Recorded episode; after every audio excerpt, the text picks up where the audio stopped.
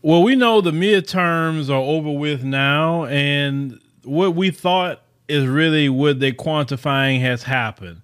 So they said that there was a low black voter turnout for the midterms, which we already knew that was going to happen because they're not offering nothing to black people. They're not offering us a thing. Black more and more black people are getting on the mantra no tangibles, no vote. What is the point of going out and voting for these people when they not giving us anything?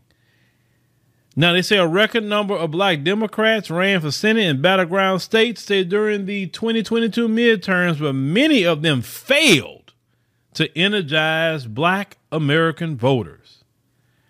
They say that one of the most important stories in American politics is the Democratic Party's increasing reliance on white voters as they lose ground with non white voters.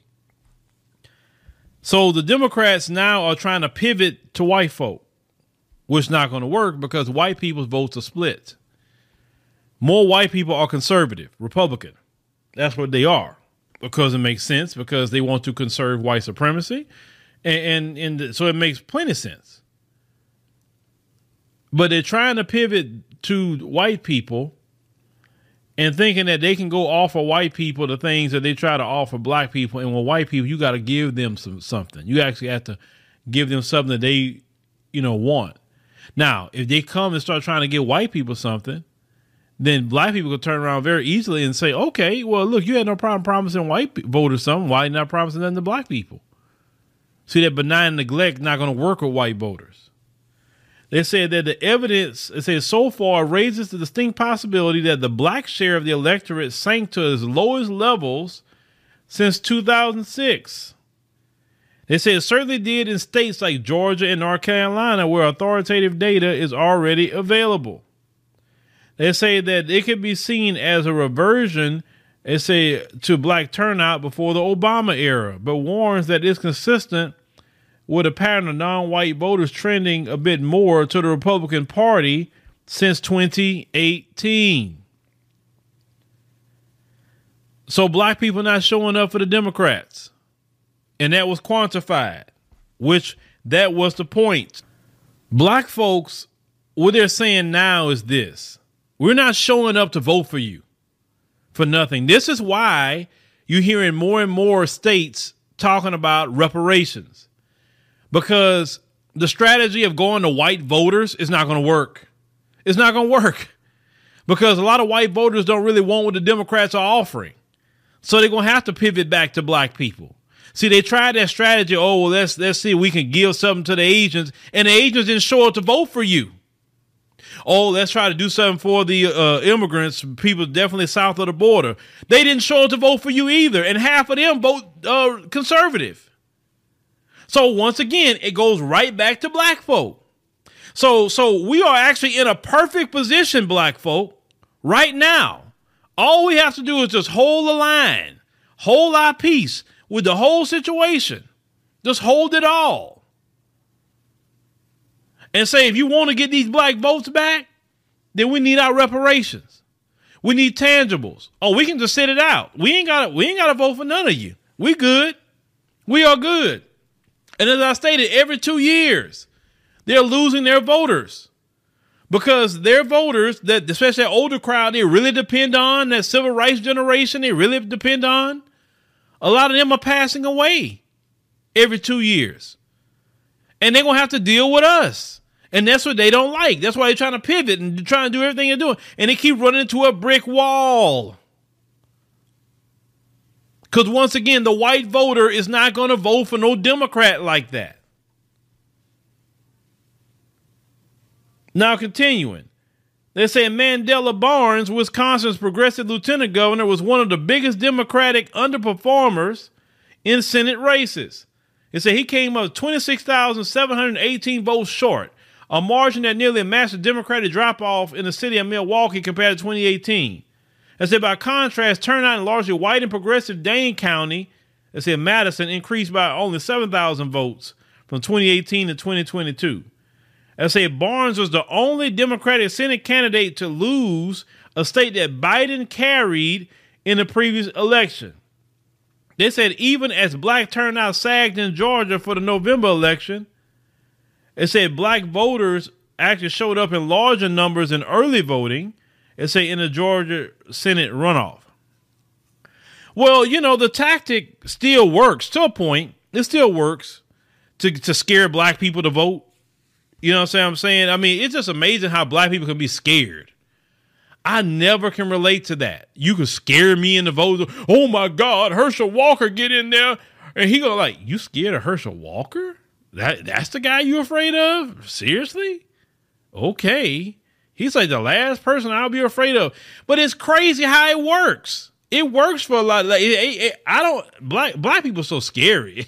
a lot of them on a good day are scary, and I know this.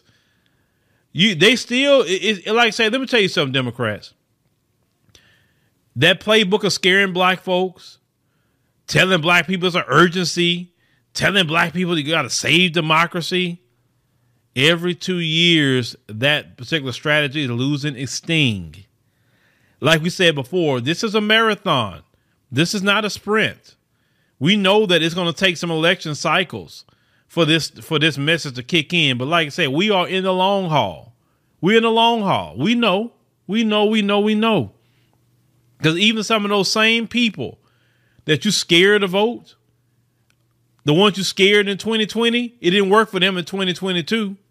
And they've got some in 2022 where it worked on them. I guarantee won't work on them in 2024 because all we have to do is keep presenting the facts. All we have to do is keep looking at the conditions of black folk in America and tell you no tangibles, no vote because look at what's happening. You got all these billions of dollars for Ukraine but you don't got no no money for black Americans to pay reparations? Oh no, no, no, sir, and no ma'am. You you got you got to break bread. You got to start cutting some checks over here. That's what you got to do. Oh, we're not gonna waste our gas or waste our time. We could all walk around and popularize the term "no no tangibles, no vote." It don't matter what Boulay Martin and the rest of his ilk say. No tangibles, no vote. Black people deserve something just like you just giving it. You you give stuff to everybody else. Black people need an anti-black hate crime bill. That's a tangible that we need. Black people need reparations. Black people need a new new housing bill too, because black people still being discriminated against in the area of housing. They should remove that or, or tell you you can't rent to somebody or somebody because of a felony when they, they throw uh, felonies on black people like it ain't nothing. How a black person will get a place to stay? You understand? Black people are tired. Black people are, are, are, frustrated, and rightfully so. This is why they they starting to talk more and more about reparations. I said earlier, is because they know reparations is about the only thing that will get black people back on board. Well, you know what, black folks? Don't let them just talk about reparations to get you back on board. Let them checks hit your bank account. That's what you need. You need the check to hit your bank account. You need reparations to pass, and you need you need that so you can start doing things for your family. All these other black people running around here talking about reparations. Oh, well, reparations shouldn't go to this one. Reparations shouldn't go to that one. Umar telling about black people's mental health and black people's just where you gonna spend the money. It, it don't matter about all that. You notice that when it comes to black people getting reparations, everybody got something to say on qualifications.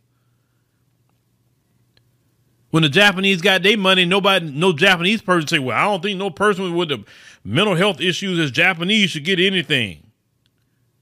You notice that?